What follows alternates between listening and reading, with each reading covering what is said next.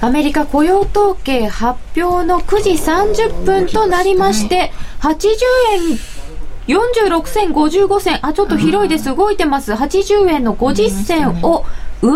回ってきました、ここを超えるかどうかで大違いですからねと言われていた水準を超えたぐらい？もうちょい。もうちょいですね？5565ぐらいこれああじゃあすごい寸出のところで止まってますが、うん、1ユーロは103円70銭近辺です、うん、えー、今日の雇用統計。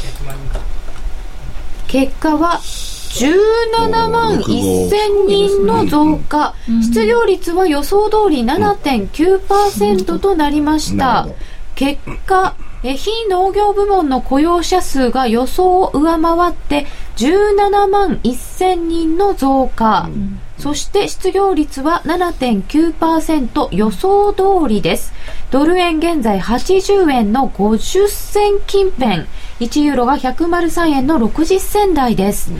さあどうなんでしょうこれは。失業率は予想通り、まあ、うん。予想通りっていうかもう織り込み済みな感じがする。ねえ、うん。まあ、ADP はさらに良かったけれどもその10%の範囲内に収まりましたねぴったりと。本当ですね。ですね。そうぴったり10%上振れたんです15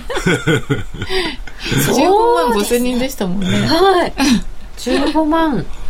あそうですね。8000人か。そうすると綺麗に、その ADP の修正はうまくいったっていうことに今回は少なくともとりあえずなったと、15万8000人増加というのが ADP で、そうでしたね。プラマイ10%ぐらいのブレ。いや収まってきました。17万1000人の増加ということです、えー、そしてドル円はちょっと上に反応。でもすごいひげになって終わっているわけでもない感じですか、うん、そうですね。まあこれ相当もう事前にこう織り込み織り込み来てますから、うんね、1時間足とかご覧いただいてもね、うん、昨日の昼ぐらいからずっと上げっぱなしでしょ？そうですそうです。じわじわとね、ちょっと押してそうですね。だから今日だって皆さんから書き込みもたくさん頂いてるけど、ドル円ロングドル円ロングって言葉ばっかり出てくるわけで、なんかそこで意外にみんながドル円ロングだったらっていう天の弱にはならなかったわけですね、うんその結果がね、その逆に言えば伸び悩みじゃないですけど。そうですね。このまあ利食いがどこで出てくるかっていうそうそうそうそれは絶対あるし、うん、まあ私なんかだとここで一旦利食っちゃったりする、あそうですか、うん、あでもドル円ロングでお持ちでしたから素直に喜んで。素直に喜ぶけど、うん、さあここでどうしましょうっていう、だ結局でもその例えばじゃあこれでつまりつまり FRB の追加金融緩和の可能性はまたさらに遠のいたと、まあいう判断になったと言っても、最近は雇用指数であるとか昨日もまあ ASM の製造であるとか、まあ、ADP も含めて、はい、アメリカン雇用統計がおおむね良好だったよっていうんでニューヨークダウ136ドル高した,、したじゃないですか。だからそれはあの今夜のニューヨークにおいてもその株価の上昇っていうものに雇用統計の数値がただ単に QE4 あるかないかとかいうレベルの問題ではなくて、やはりその雇用情勢が少し改善してきてんじゃないかということを素直にこうプラスに転じていくような流れになればですね、今度は株価を見てまた為替が動くっていうことになっていく可能性はありますよね。うん。そうするとこれをまた昨日のようにニューヨーク株の方も交換するようであると、うんまたそれを織り込んでいく。最近アメリカの経済指標の強さに対してアメリカの株価は反応するっていうこれまでだと悪いと QE あるなっていう反応でしたよね、ね。はい、それが今回はそちらではない、えっ、ー、と、ユーロドルは1.2874から75、えっ、ー、と、一旦1.28の6ぐらいまでありましたけれども、うん、また戻ってきている感じです。そうですね。非農業部門の雇用者数が17万1000人の増加となりまして、うん、9月分は11万4000から14万8000に情報修正ですね。情報修正です。8月分は14万2000が19万2000に情報修正です。あら。すごいですね。すごいな、また。本当かなですよね。ねすごいですね。えー、数字ですよね。合ってるよね。合ってるね、これはちょっと売りづらくなっちゃいましたね。これで連続して10万人超ということですし、うん、さらにそれぞれが上振れという形になりましたよ。ここで606号のとこ抜けてこないのがどうも気持ち悪いですね。そんな数字なのに。次の1時間で、この水準ってだから6月とかの高値のところでしょ、うん、ね。引っかかるところですね。ね、6月に80円の57とかいう数字があって662戻り売りも多いってやつですか、そうですね。まあもうぴったり今節目ここ抜けてこないと、で気持ち悪いですね。ちょうど80円超えってねそこそこあの輸出の企業もあの売ってるところなので、うん、あのそういう需給的な重みっていうのがどうしても出てくるはずなんですね、うん、ただ今勢いがあるのでこういう数字に反応していますけど、あのある程度こう需給的なあの ドル売りがたまると少し調整されるかもしれないですね、まあでも基調は強いと思いますけど。えー、なんかドル円で、あの、週足で一目均衡表が、なかなかっていうのを聞いたんですけど、えーえー、そうですね。また雲の中入ってきたでしょ入ってきてるっていうことで、ね、雲の中、まあ、でもその薄くなってるところを突き抜けてってくれるっていうと今度は、うん、日柄調整になっちゃうんですよね、はあはあ。この後薄いですもんね、これ雲の上っていうのは81円どころぐらいですよね確か。ね、うん、コスパンの1が80円の95銭ですね、ね81円にしっかり乗ってこないとっていうのがあるので、うん、そうですね、まずじゃあこの80円のこう60銭ぐらいのところ、はい、で次81円ぐらい。ちょっとずつクリアしていくっていうパターンですね。ビターンと節目で止まってますよこれね。本当になんでこんな綺麗に。ようできてます本当に。節目だね。これ超えればここがサポート。そうそうそうそう。そうですね。もう本当にその通りですよ。来月修正の修正するんじゃないの、うん、修正の修正？そうか株価もう9000円以下ないわ。あ とにかくねでもあのそのあれですよ。17万人うんぬんとかって喜んだって悲しんだって、うん、もうすぐ大統領選挙がそうなんですよ、ね、日が来るわけだから、ね、もうやっぱりそ、うん、ちょっと先考えるとね、うん。でそこにはまたね。緩和遠のくっていうお話ありましたけれども、うん、QE って、まあ、3までやって、うん、今どうなんですか？その先まで期待するっていうムードはもうあんまりないんですか？多分ねあの足元のところをこうあの見ようっていうムードになってますから、うん、そういう意味ではあの MBS のねあの債券の購入っていうのもあの毎月やるっていうことに決めちゃってるし、はい、あのそれの結果をやっぱり見てからっていうことにはなると思いますけど、ね、その通りですね。だからやっぱり一番大事な言葉はね持続可能っていう言葉なんですよ、うん、あはい。だからそれが継続的なものであるかっていう安定的なものであるか、で特にその住宅指数なんてのはここのところやけにいいじゃないですか、そうですよね、まあ、その10月に発表になった9月の例えば新築、アメリカの新築住宅着工だってね、あ住宅着工件数だってね、ね、もうものすごい数字だったですよね、何年ぶりとかですね。4年2か月ぶりの高水準で前月比15%増とかってこういう水準で来てて。でまああのちょっと前のデータでありますけどケースシラもそうですね、えー、先だって発表になったもの、うん、やはり前年同月比で2%を超える、うん、まあその20都市ですね値上がりになってると。価格も上がってるんですね。価格も上がってるし、うん、まあ売れてる、ただいろいろまだ抱えてる問題はあって、そのアンダーウォーターだった人がどんどんどんどんそれ解消してるっていうね、うん、そういう部分とか素晴らしい話もある。でも、これから家を買おうっていう人たちってどっちかっていうと若年層ですから、そういう人たちが果たしてお金あるのかって、そもそも仕事があるのかっていうことはまだこれからの話だし、あと、これまではあの、銀行側が差し押さえていた住宅とかを抱え持って出さなかったんですけど、うん、事情が良くなってくるとドバーって出しちゃうね。そうするとあれっていう、ね、出てきてるものに対してそんなに買い手つくのっていうのがまたあってそんなにぬか喜びはできない。だから持続可能性ってのはやっぱ大事でしょうね。うん。まあ、ただそうすると、あのー、緩和についても、選挙の後もしロムニーさんになるとバーナンキさん辞めさせるからこれ給位ないねっていう人もいたんですけど、その金融政策も絡めて選挙どうですか、あのでもねその旧その QE4 とかね悪くてないねっていうのはどうか分かんないけれどもとりあえず今もう決まってることはやってるわけであってなんかそういう意味ではねあのそんなに私はそのあのバナンキさんが辞めたからといってねあの大きくこう相場が動くとかそういうことって結局ないんですよね。あの昔その前にあのグリーンスパンさんとかねものすごいこうあの有能なね、はい、その FRB の議長いましたけどそれで辞めるた時にね割合すんなりとこう引き継ぎができてるわけですよ。そうですね、うん、最初はそういう意味ではあんまり関係ないと思いますけど。なんかすごいカリスマ性の強い人が辞めたらどうなるんだろうって心配しましたけど、意外にすんなりでしたね。そうすんなり引き継がれてるんですよね、だからそう心配することはなくて今の路線はそんな変わらないし、でアメリカ自体がね今何が怖いかっていうと日本のようにもうデフレが長引いちゃって、もうあがきにあがいても出れない？ちょっと抜けようかなと思ったら今回みたいにまたちょっと停滞とかっていうのが出ちゃうわけじゃないですか、だからそういうことであり地獄のような感じになってるね。その日本の状況には決してなりたくないわけですよね、はい、だからそういう意味でもどっちかっていうとインフレになるんだったらいいけどデフレにはなりたくないわけだから、だからそれはもうあのずっとその政策っていうのは続けていきます。その代わりに逆に言うと結構急激にインフレになっちゃうリスクっていうのは本来あるんですよ。でもインフレになっちゃっても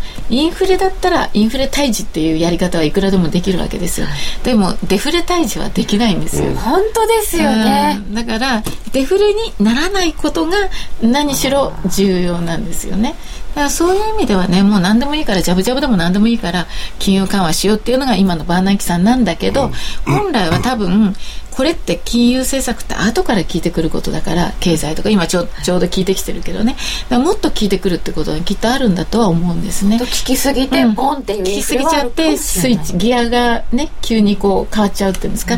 うん、かそういうところであの聞きすぎちゃうっていうあの弊害は出てくると思いますよ。だからみんな言ってるでしょ？その、バーナンキさんの次の FRB 議長は相当に苦労するだろうって言ってるわけで、まあそれは先のことでいいんですよ、今はジャブジャブにすることは正しいのでねやっときゃいいし、別にロムニーになったからってその次の日にあのバーナンキが首切られるわけじゃありませんしましてまだあと1年以上ですね、任期は残っているわけですから、その間にどんどんどんどんその状況が良くなっていって、その間に必要な策をまた継続していってって、でいよいよ晴れて任期が来てもし自らの意思でもね、お辞めになるようなこともあるとか言われてるしそで、ね、それをなんか一部の人はなんかあのバーナンキの崖とかって言ってるんですけど。いろんなこと言う人がいるなと思ってね。でもね結構ねその例えばそのだいぶ経ってからねあのバーナンキさんのあの政策がなね、なければねデフレに陥っていたとかね、うんうん、そういうことにもなっちゃうんですよね。逆もありますよね、うん、バーランキさんがあんなことやったから今とんでもないインフレに 私たちは悩まされているとかね。だってクリス・パンさんのことだってあんなにみんなして持ち上げたのに、ね、バブルを作った。張本人みたいなね。だからそういう規制があんまりねなさすぎたのに自由にあのやらせたがいけなかったとかね、うん、そういうことになっちゃってるわけじゃないですか。後からいろいろ言うんですね。まあでもメディアとかやっぱり世論はもうしょうがないんですけどやっぱりどどうしかどっちにしてもどうしても綺麗事の方に行っちゃうんですよね、うん。うん、でもそれはもう気にしないっていうのがやっぱりその FRB 議長議長たる、ね、もしくは FRB の姿勢であるべきではありますよね、さてドル円が80円の62銭64銭となってまいりました。じわじわ上がってる感じです、いい感じですかね。いい感じですね。いい感じですか。うん、ユーロ円の方は103円60銭台にまた押されてきてます。うん、あのそんなに変わらないじゃないですか。今までだとね、うん、あのやっぱりどちらかというとこう数字が良すぎた時っていうのはあのドル円でドル円でドルが買われても、シューンってしぼんできちゃって、うん、結局円高になっちゃうとかね、うん、そういうことがあったんですけれどもクロス円でもそんなに円高にはなってないしね、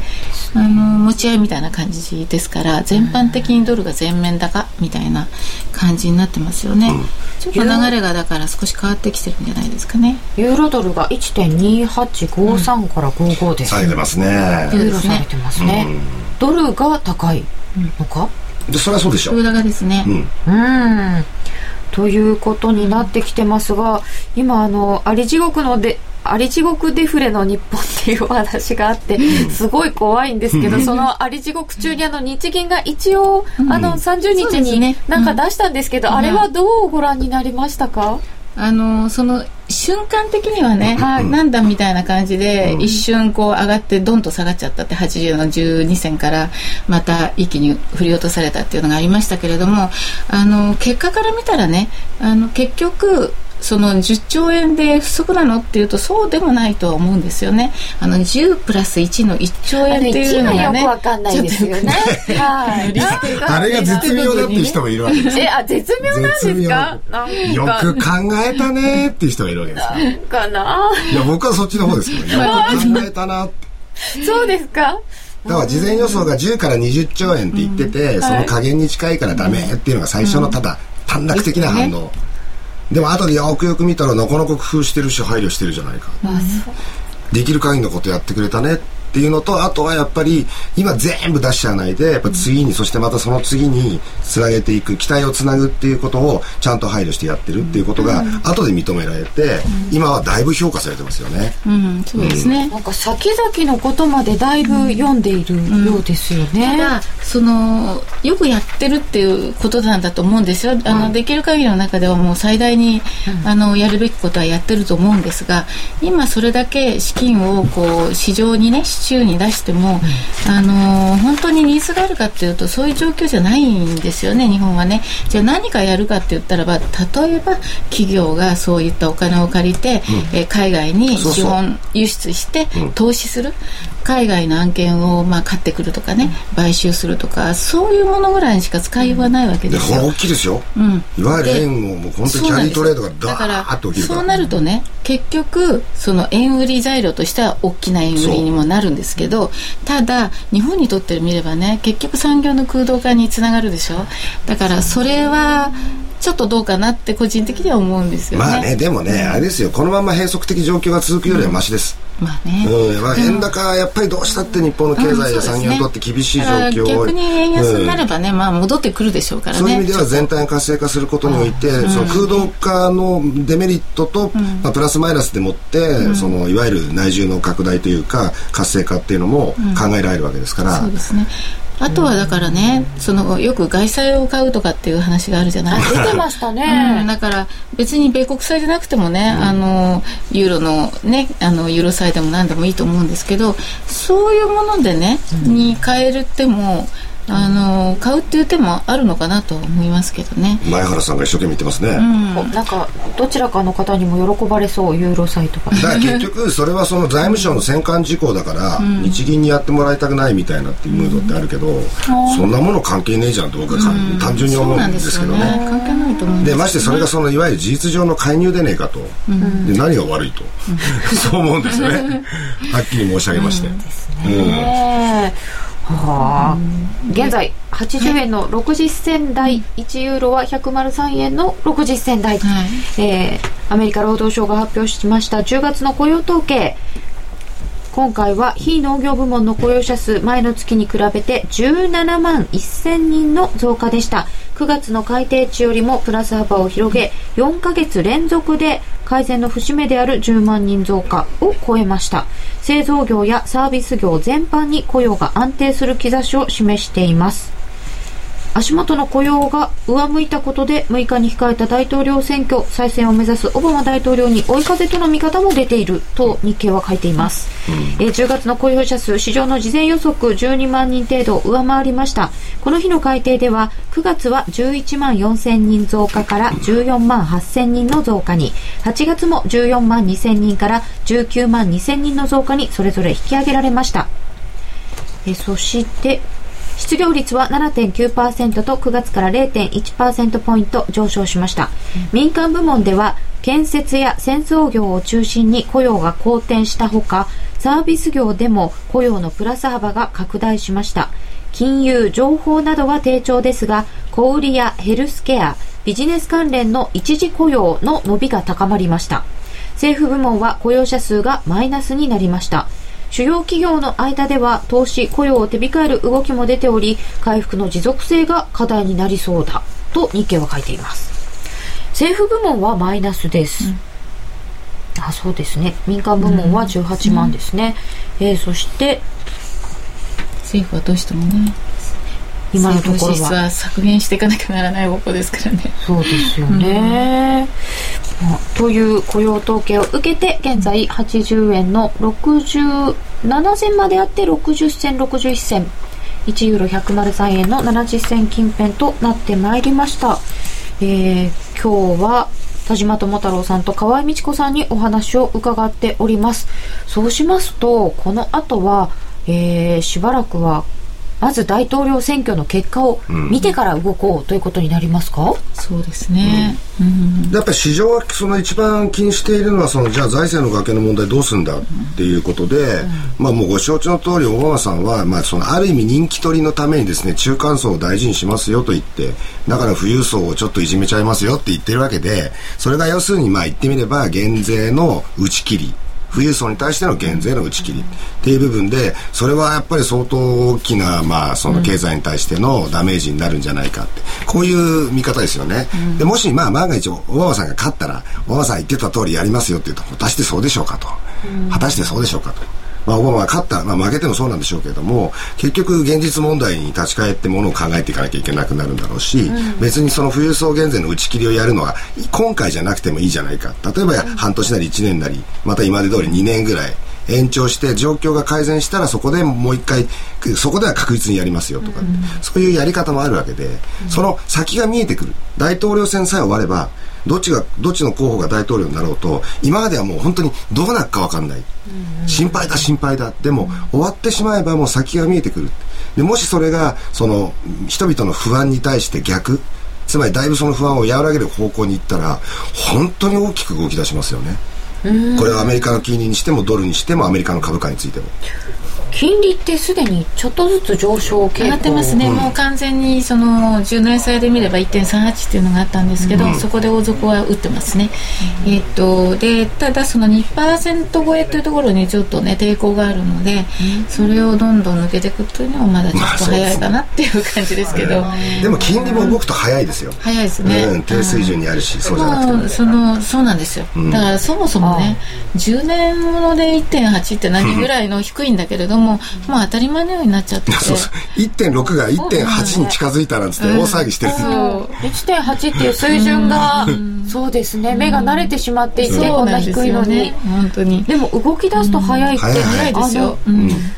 まあ、前だとですね、うん、出口っていうことが連想されると金利動き出す、早いっていうふうに聞いてたんですけど、まだ出口は、だからそのレベルじゃないんですよ今の金利は非常事態なんですよここは。なんかある意味なんかオーバーシュートゾーンみたいな。そうそうそうそう。なんです、ね、非常事態なんですもずっと、じゃあ悪いは悪いなりの平常時に戻る、うん、本来のね、あの例えば普通の時で低い金利っていうんですかね？10年ものぐらいだったら、普通に3%ぐらいですよ、ね、本来は、うん、そうですよ、ね、それが普通は常識的なところなんだけどだから潜在成長率との兼ね合いで金利っていうのはやっぱり考えるべきだから、うん、2%ないがですか？そうですね。潜在成長率はまあでも政府が考えるところの、まあよく言って2.5%ぐらいまででしょ、うん、ああそうするとやっぱり10年も置いとくんだから3%ぐらいはあっても、本来はね、ね、全然いいんですけどあの普通に常識的にっていうんですかね考えればそうなんですけどもう目が慣れちゃったのと、はい、もう金融緩和金融緩和でもう経済悪いでずっとこうしぼんできちゃったので、うん、それが目に慣れちゃってるんですよね、うん、日本なんてだって0.8ですよね、まあ、結局あまりにもアメリカ国債に金が集まりすぎてるっていう現実と、うんね。はい、集まりすぎた金が逃げ始めたらどんなにインパクトが大きいかってこと、ですよね。それどこ行くんですか？いやそれは株式マーケットにもあったり、まあ、商品マーケットにもあったりっていうことで、それはインフレにつながったりもするんでしょうし。一種のバブルってことですよね、そうですね。でも、あの、今はそれを気にする必要はない。景気が悪くてこんな停滞してる時に、ああ、そんなことやったらインフレになるじゃないかって、それはなってみてから考えればいいことええ、そうなんですか？デフレになりそうで、大不況なのにインフレのことまで考えなくていいんですよっていうのは、多くの人が指摘するところです。そうですよね。デフレの方がよっぽど怖いんですよね。じゃあそうすると、その、まあ、あまりにも低すぎる金利がちょっと上昇していくっていうのも、うん、ドル円について見ると、うん、ドルの上昇要因になるわけですね。金利差がどうしてもねあの日本は一緒にどんどん上がってくるっていう状況ではないのであのどうしてもあのじわっとは上がるかもしれないけれども あのついてはいききれないっていういい感じの表現ですね。じわっ追い ついていけないんですよね、追いついていけない追いついていけないだってこれからまだなんか緩和するでしょうって言ってそれが評価されてる国ですもんね。でまあ、白川さんも任期が来るしみたいなところまで読む人がいるようですけど、うん、もうだいぶ前から私も読んでますよ、ね、もう4月の8日が待ち遠しい。ってそん なこと言って怒られちゃいますね。怒られちゃいますねでもそういう人多いのかもしれません、夜トレ出たいあどうぞ、ぜひ。してください。そうはいかない。勝手に言っちゃうわけにはいかない、オバマが自分で扇風機つけた追い風だろう？ついでに81円80銭までいけ。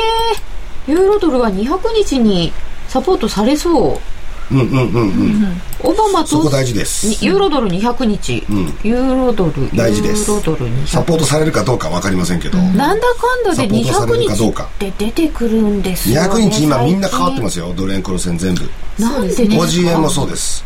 やっぱサポートになってる。あでまあユーロドルもサポートになってます。ーあ本当だ。ユーロドル200日だと今1.2830ぐらい、そうあなんかですよね。大体平らですねでも200日。でこの200日か平らなところでちょうどこうなんかなんていうんですかねダブルトップのネックライン状態みたいになってるじゃないですか、あえでそのチャート形状的にはここ下抜けるとみんながっくりしちゃうっていう水準なんですよね,、本当だ、うん。というのは、えー、と10月安値のところと、10月11日安値と1日安値ぐらいのところですか、そうですね。1.2だからこれがね OG 円で見ていただくと全く逆でいわゆるそのなんていうんですか三尊天井のネックライン下抜けちゃうんじゃないかって時が瞬時あったんですよ、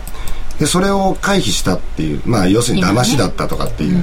いうのでこれは強気でいこうみたいな。ちょっと王子見方変わってますか？そうそうそうそう。オージーは本当にねあの7月6月中旬下旬ぐらいからずっと三尊天井をこれ作ってんじゃないかと。そうですね。下抜けちゃったら怖いねって言ってたんですけど、まあ、見事それをとりあえ回避してず回避してますはい。ねっていう感じえですね。3月が頭ですか？えっと頭は違います。えっと8月の半ばぐらいですね、あこっちか、OG 円のね、はいはい。でまあ要するに79円台半ばぐらいがこうそうなんですね。ネックライン水準。サポートされてたんですよ、はいはい。だから79円の50銭とか切れると危ないっていう、ね、そうそうそう。これはちょっと嫌だねっていう、一旦切れちゃったんですねあでもまあ例えねば冷やしベースで見て実態は切れてないんで。切れてない。うん。ヒゲなんですよ、じゃあ踏ん張ったのですね。踏ん張ったのです。だからもう一回その7 88円だかなんとかのレジスタンスを試しに行くかもしれないというところには来てるんですけど、まあ、ただオージーもねあのコモディティとかの相場と、えー結構連動したりもするので、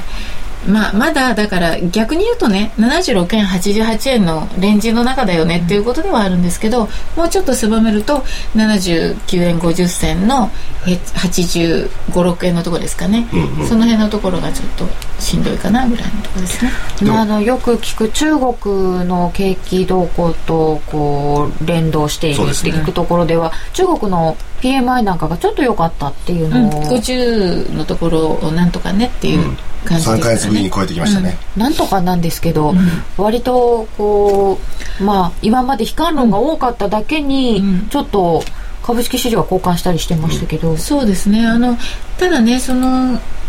あの GDP とかねあの辺って7.4だったじゃないですか。それってそんな悪くないんですよね。もともとあの政府が7.8とか7.5になるかもしれないっていうのを前々から言ってましたから、はい。その通りなんですよね。計画通りですよね、だからもう中国のね経済成長っていうのは新しい段階にも入ってるわけで、日本のかつてのその成長だって同じじゃないですか、うん。まあいつまでもいつまでも 10%12% の成長を続けるところなんてありえないわけですからね。かといってあのあれだけの人口を支える内需っていうものもしっかりまだあるし、だからそういう意味ではある程度こう調整されたら、またあの内需から中心になって、えーまあ、伸びていくっていうことにもなるでしょうし、その代わりに金融緩和もやってるし、1兆元規模のねあの、まあ、インフラ整備ですか、はい。そういった予算も出しているので、そういう意味ではあの割合まだ成長期なので立ち直りは早いんじゃないかと思うんですよね。だからこれはですね中国が伸びないとアメリカが伸びなくて、オーストラリアも伸びないっていうけど、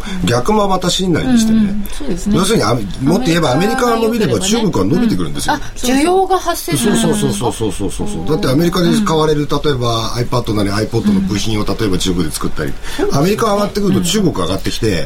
見方によってアメ中国が上がったからアメリカが上がってるの、いやアメリカが上がったから中国が上がってるの、みたいな。そうですねこういう一連の関係にあるときに、アメリカが先に上がることはまず大事なんですよやっぱり、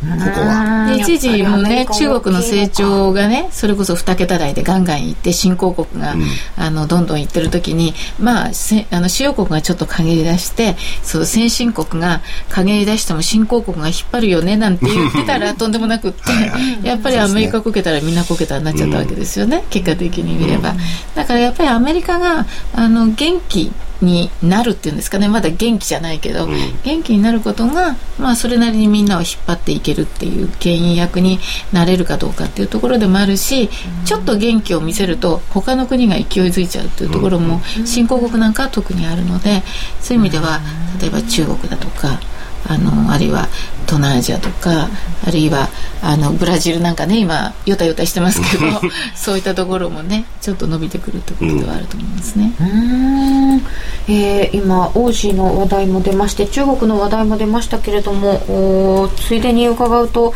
中国の共産党大会は来週ありますが、うん、あすね、あんまり影響はありませんか？あまりあの、うん、なんていうんですか注目は今足元でされてないけど、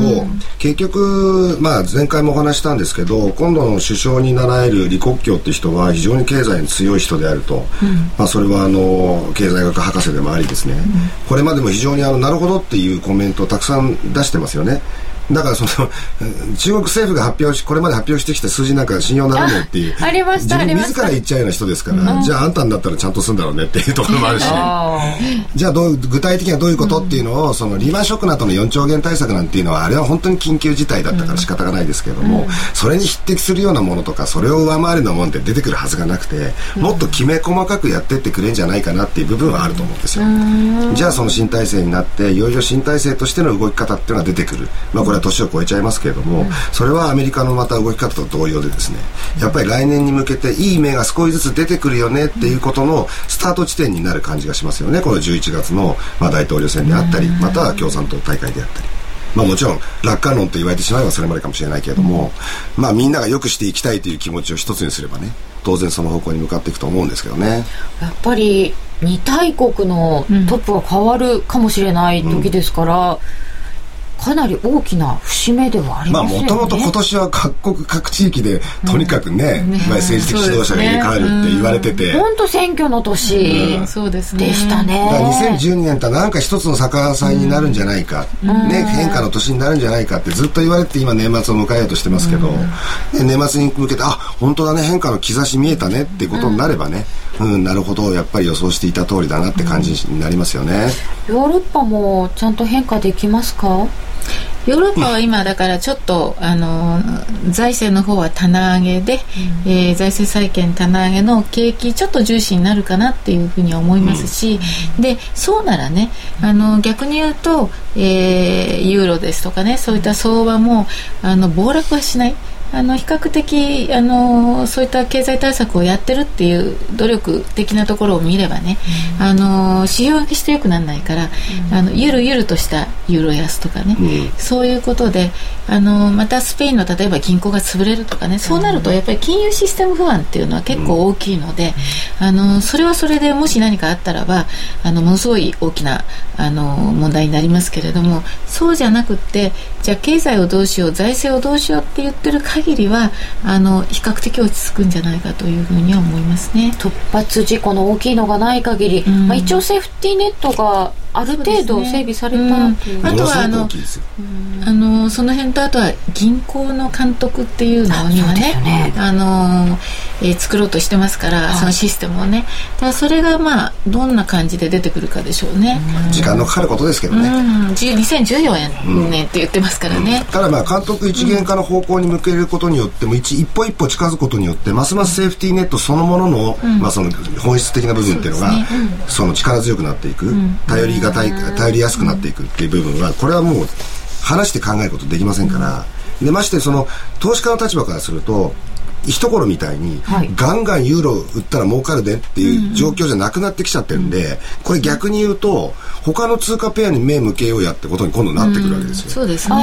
それが例えばあの円ショートなら円ショートだったりとか、だと思います、っていうことであればね、また相場変動ってまた変わってくると思うんですよね、動き方っていうか値幅が、だからテーマが例えばユーロ危機とかね、そういうところから徐々に例えばじゃあファンダメンタル見ていこうとかね、あのあるいはあのそれこそ、えー、財政赤字とか、貿易収支見ていこうとか、あのファンダメンタルズの方に少しずつ目が向いてくるっていうことにもなるかなと思いますね。まあね円売りを始めればね、もう円を売る材料っていくらでも後付けで出てくるから、そうするとそれで儲けられるのは投資家は楽ですよ、本当にあの別に日本の投資家じゃなくて世界の投資家がね、ね、だから世界の投資家が例えばじゃあ今までのその円のね、はい、あの価値っていうかね、うん、その何だったのっていうことにもなったらね、まあ、そうそうすると、はい、うんなんか今まで有料国みたいな感じでね、うん、あのちょっと逃避通貨だったりとかしたわけじゃないですかリスク回避のね、うん、でもそうじゃなくてふっと見た時にね金利はね0.8だしねデフレだわね。でなんか企業収益だってそんなに良くなくて株は上がらないしね。何でも付き合うね毎年総理大臣変わってるし、ね、変わってるし例えば またかるらしいしね。赤字出しとかね。そうなってくるとであの他の国のねその財政危機とかね、うん、そういうふうに言ってるけど日本だって GDP の220%を赤字国債じゃないですか。ほとんど赤字じゃないですか、財政責められると辛いですよね、果たしてじゃあ信用信用に足るね、だけの通貨の国なのっていうとそうなんですちょっと違うっていう。だからね日本のあの財政問題とか経常収支の問題をあの将来的な円安の口実にするっていうのはおかしいとかって言ってた論客が今までいたんですけど、それは円高が続いてたからですよ。そうですひとたび円安になったらもうそんなのもう、どこの下の根が乾いたうちに全く逆のこと言ってるんだスペインとかギリシャ並みに言われちゃいます一気に言われるかもしれない、まあ、日本はね貯蓄を持っているからそういう意味でのねその、えー、全体の国全体から見ればあまあどっちかっていうと国力ありますよみたいなことにはなってるけど、うん、だけどね気になるところです、うん、数字が悪いですね、さてダウ先は0.3%ほどの上昇となっているようです、えー、現在ドル円が、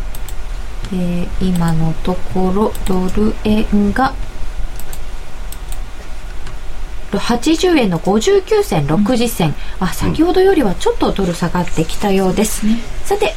安心と信頼の FX 取引なら FX プライム。FX プライムでは10月26日より米ドル円を含む7通貨ペアの通常スプレッドをさらに縮小いたしました。原則固定でドル円は0.5銭、ユーロ円0.9銭、ポンド円1.8銭など、よりトレードのしやすい環境を皆さんにご提供しています。この機会にぜひぜひ FX プライムのサービスを実感してみてください。詳しくは夜トレのホームページに掲載してある講座解説のバナーをクリックするか FX プライムと検索してください。FX プライム株式会社は関東財務局長金賞第259号の金融商品取引業者です。外国為替保証金取引は元本あるいは利益を保証した金融商品ではありません。為替変動金利変動等のリスクにより投資金額以上の損失が生じる恐れがあります。投資及び売買に関するすべての決定は契約締結前交付書面をよくご理解いただいた上で利用者ご自身の判断でしていただきますようお願いいたします。はい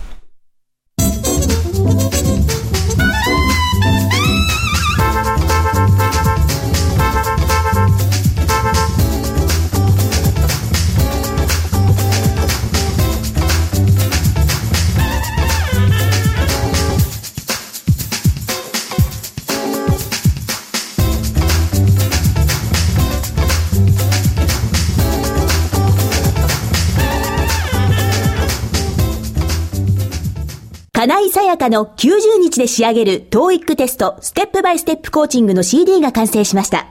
500分にも及ぶ音声ファイルとボリュームたっぷりの PDF ファイルが1枚に収納。しっかり確実にテストに向けた指導を受けることができます。価格も5250円とお買い得。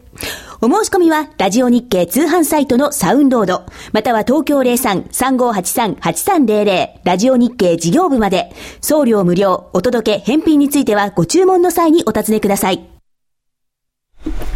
夜トレ選べるハイロー今夜はどっち？このコーナーは FX プライムの提供でお送りいたします。ここからは FX プライムの秋の主力商品選べるハイローをもっと楽しむためのコーナーです。先ほどはコーナー名を間違えました。ごめんなさい。FX プライムの高野康則さんはい、よろしくお願いします。よろしくお願いいたします。新選べるハイローのプロモーション担当、プライムバイナリーユニット、ハーフハーフの信崎なるみちゃん。よろしくお願いします。も引き続きよろしくお願いいたします。えー高野さん、まずは来週のスケジュールなどから、ここは注目というところを教えてください。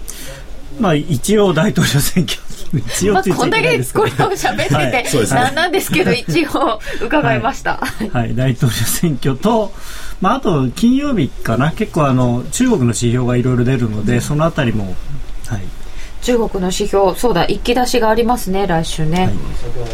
その他では、あ、なんか、ユーロ圏はあんまりないんですか、注目材料。えーっとというか、まあ、一応 G20 をやるんですけれども、ただ、なんかあんまりあのドラギさんも出ないし、そうそうそうなんかいいのかなっていう。あ出てる感じの日じゃないですよね。はい、まあそうですね、ガイトナーさんも出ないですし、まあそんな大統領選挙の前の日に 来いとか言われてもだからよくないですか、そんな日になんで飲み会やるのみたいな。そういうそう。誰も来ないじゃんみたいな。G20 がそれって、なんか、似てます似てま最す初のなんか設定に間違いありません？結婚式の前の日に飲み会とかそういう感じですよね。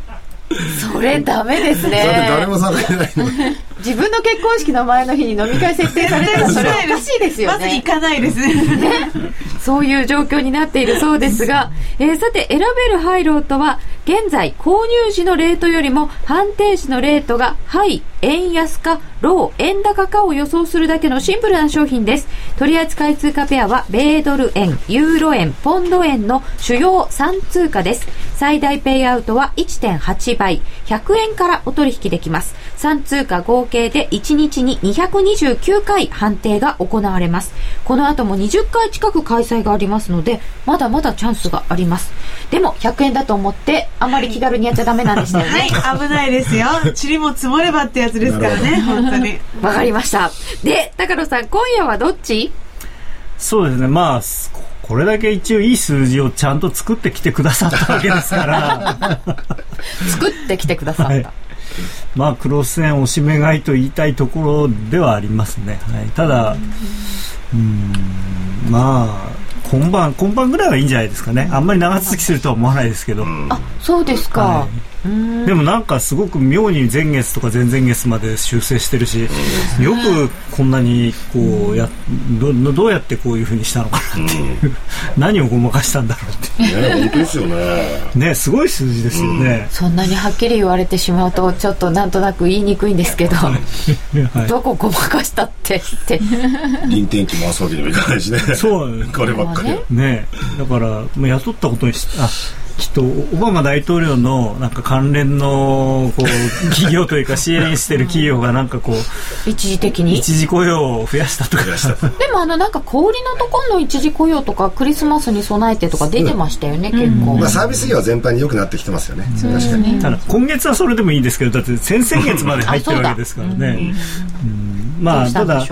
来月はこれあの復興需要でまた人が雇われるので、そういう意味ではまあちょっと高止まりするというか。持つのかなと思いますね。雇用については。いまあ土木関係当然ものすごく増えるでしょうから。ねはいそうですよね。あんなすごい水入ったりか。見ましたニュース。いや、ニューヨークね、水浸しになってたんですよ。すごいだって。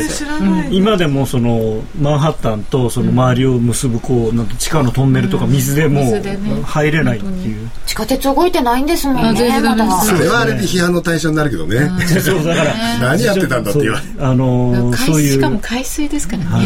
だから壊れちゃうっていうかもうみんな。錆びちゃう。備えが全くできてないんですよね。そでれはも来ないんでょ？しょそんなにハリケーンなんてあんなところ。あんまあなところ、ああいう、あのようなところ。選挙でもないと来ないんですよ。これは無理でしょいくらなんでも。という選挙でもないと来ない。なんですけれども、えっと、その後、これから取引しようと思っている方にアドバイスをいただくとすると、来週ぐらいはどうですか？そうですね。来週は、まあ、ちょっとギリシャの話がですね、まあ、12日までに、まあ、さっき欧州の話、12日に財務省会合が最最後というか、一応そこを目指して今いろいろやってるんですけれども、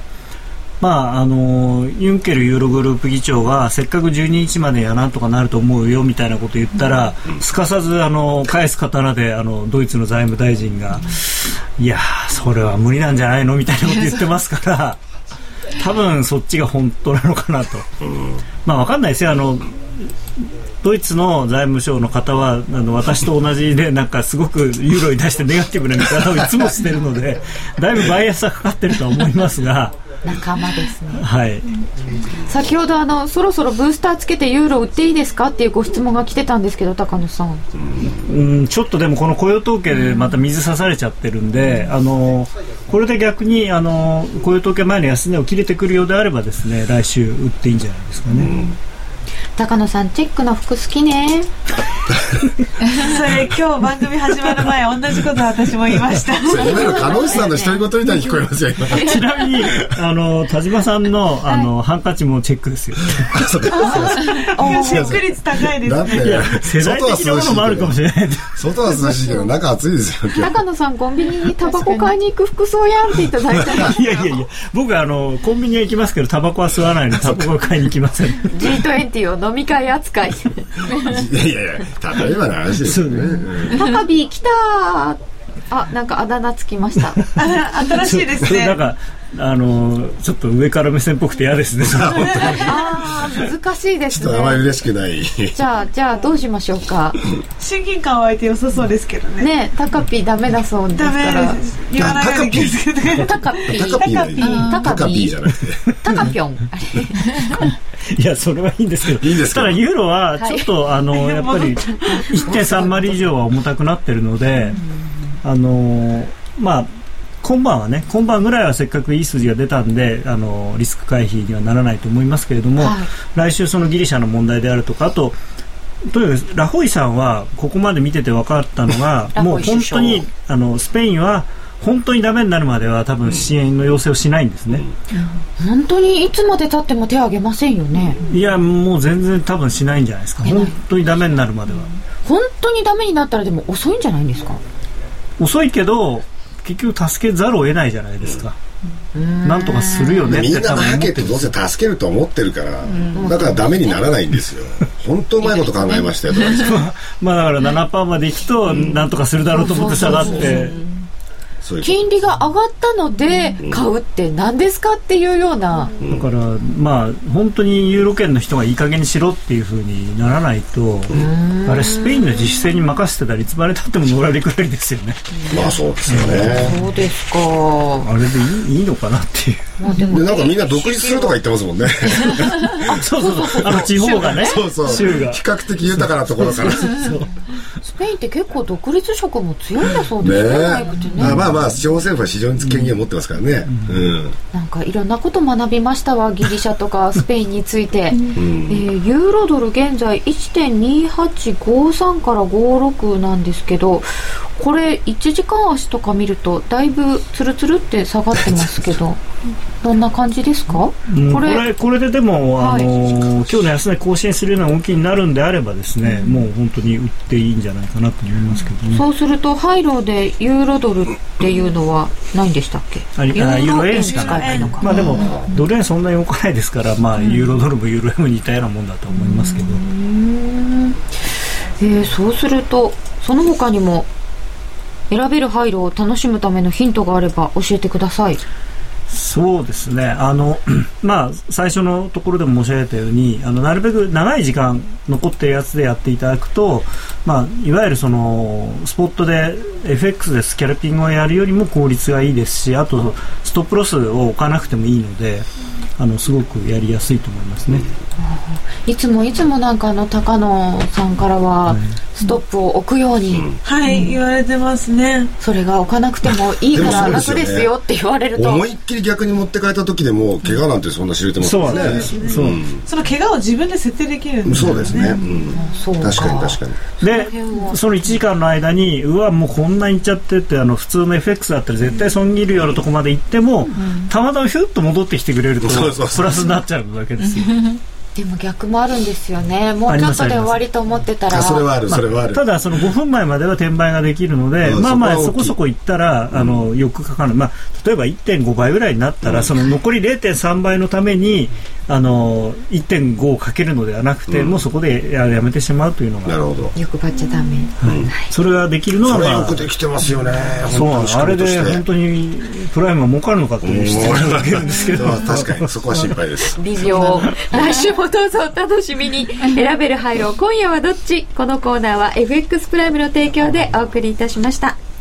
生まれ変わった FX プライムのバイナリーオプション選べる廃炉お試しいただけましたか？新しい選べる廃炉の特徴は3つ。その1最短5分後の円安円高を予想するだけ。その2100円から取引可能でリスクは投資金額に限定。その3最大ペイアウト倍率は1.8倍。取引チャンスは1日に229回。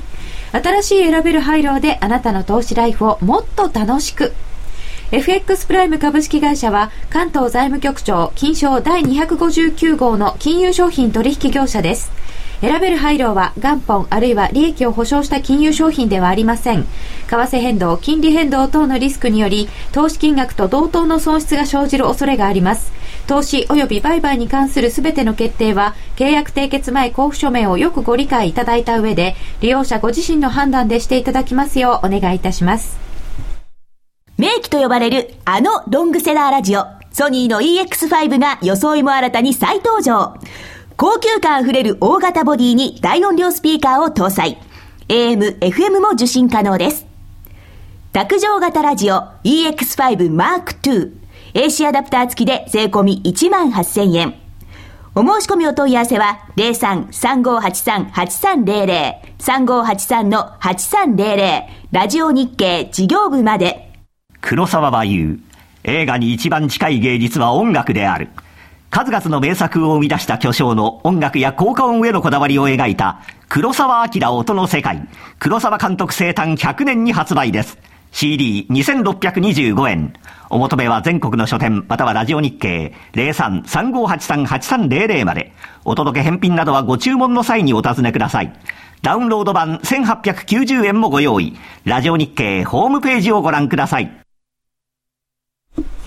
さて本日は雇用統計の発表の夜でございました。10月の雇用統計非農業部門雇用者数は17万1000人の増加と予想を上回りました。そして9月分は11万4000人から14万8000人に8月も14万2000人から19万2000人の増加にそれぞれ情報修正されました。失業率は7.9%で予想と同じでした。民間部門では建設や製造業を中心に雇用が好転したほかサービス業でも雇用のプラス幅が拡大しておりました。これを受けてドル円が一時80円67銭ぐらいまであったんですが現在は80円の57銭58銭1ユーロは103円57銭61銭ユーロドルがユーロちょっと下げて1.2854から56となっております。河合さんやっぱりこの80円の60銭のあたりってずっとね。超えていく。今日の冷やしの中ではちょっと引っかかるとこなんですね。どうしても。あのだけれどもまあ80円の当選ぐらいのところから始まってますからそこがサポートにはなっちゃってますけどね。完全に雇用統計の発表で、ふん足で見ると窓を開けてその上の水準ではありますね、そうですね。でこの後についてはまあ少しずつドル高じわじわと、じわじわ、うん、底上げしていくんじゃないかと思いますけどね、田島さんこの後についての注目ポイントはどのあたりですか？直後はやっぱりですから本当に株価見たいですし、何度も申し上げてますけれども最近はアメリカの強い経済指標に対して素直に、まあ、ドルが買われたり株価アメリカの株が買われたり。はい。で結局その一頃は、まあ、もうパターンとして決まってたいわゆるそのリスク回避の動きリスクオフリスクオン。それに対しての反応っていうのが必ずしもそのパターンには当てはまらなくなってきてるのは例えば今日のユーロドルの動き見ても、じゃあ何？アメリカの雇用統計良かったんだからリスクオンなんじゃないの？って、じゃあユーロドルって上がったんじゃない？今までと、いうパターンがやっぱりだんだんだんだん切れてきてるなっていう感じは受けるんですよね。そうですそれとの兼ね合いでだから素直に株価も上がるとじゃあ株価上がると株価見てまたそのドルが買われたりする可能性もあると、で週明けすると今度ニューヨークが上がったから日経が上がると。日経上がったからまたドル円が買われるとかっていうパターンもあり得るのでそのあたりどうなるかっていうのはちょっと注目しておきたいですよね。まあ、これまで以上にもしかすると株価とかその景気動向みたいなのを見るようになるんですかね。うん、そうですね。やっぱりあのユーロの問題っていうのはもうあの潜在的に大きいので、あのところ時々のその話題によってねギリシャとかスペインとかであの相場も動くんですけれども、えっと、先ほどのようにちょっとね棚上げとかするんであれば、やっぱりそのあの実態の経済の方にやっぱりファンダメンタルズの方に、あの世界の主要国のねそっちの方に行くのかなという気もしますので当面はやっぱりアメリカ中心でいいのかなと思いますけどね。そうするとユーロドルって目標としてはどうなる感えっとこのポイントがですねやっぱり重要なところがありまして、さっき200日線とか言ってましたけれどもあはいはい。あのその辺のところって結構重要なんですね。で例えばあの1.27とかね。あの切れてくると本当に1.24とか20の方向に行っちゃうっていうパターンなのでそれはそれであの結構大きな相場になっちゃう可能性があります。で今1.29のところを切れたんであの目先は1.29の1020ぐらいのところがレジスタンスになりますからそこを戻ってきたら多分売りっていう感じにはなってしまいますね。今度はここが抵抗になってきちゃうんですね。えー、先ほど、どういうわけだか、高野さんがスマホで理覚してるっていただいてて、そうスマホでチャート見てた。そうなんです。そうなんです。ちょっとパソコンが足りない。チャートよく見えないんですけどちっちゃすぎてちっちゃいですよねスマやっぱりね。うん。で、これ、高野さんはユーロドルどのぐらいで目標にしますか？こ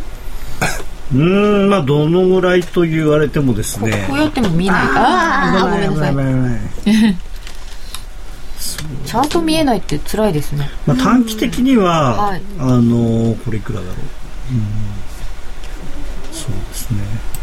まあでもここあの今ね。1.28台の半ばをしっかり切れてくれば、もうそうですね2300ポイントはあるん。じゃないかなと思いますね。5060というかサポート今えっ、とね下がね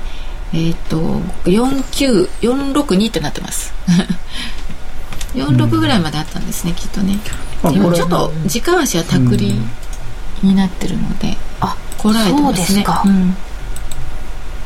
んちょっとヒゲヒゲになってますね。うん。うーん。でも完全に雲の中入ってきてるんで、日足の。まあこの雲の加減方向に行く。まあこれ200日線が切れてないのかな。うん、まだ切れてないですよ。これ切れたらやっぱり動切れたらきますよね。スポーンと行くんじゃないですかね、1.2830ぐらいのところに200日線がありますが、そこは切れてない。前回のそこも1.28の丸4とかなんかそんなとこですよね。止まったのが。だからなんかちょうどそこのところで今。だからその1.28のあたりから、その直前高値ぐらいの値幅ぐらい下に見るべきっていうところがセオリーでしょ？ちょうど雲の加減ぐらいの感そうですね。加減っていうのは要するに50%押しのところです。はい。1.26。やっぱり1.26っていうのは節目なんですよ。本当だ。ずーっとこれ、面白いですね。今、ちょっと雲の中に日足だと入ってきた感じですけれども、これ1.26あたりが先行スパンの2、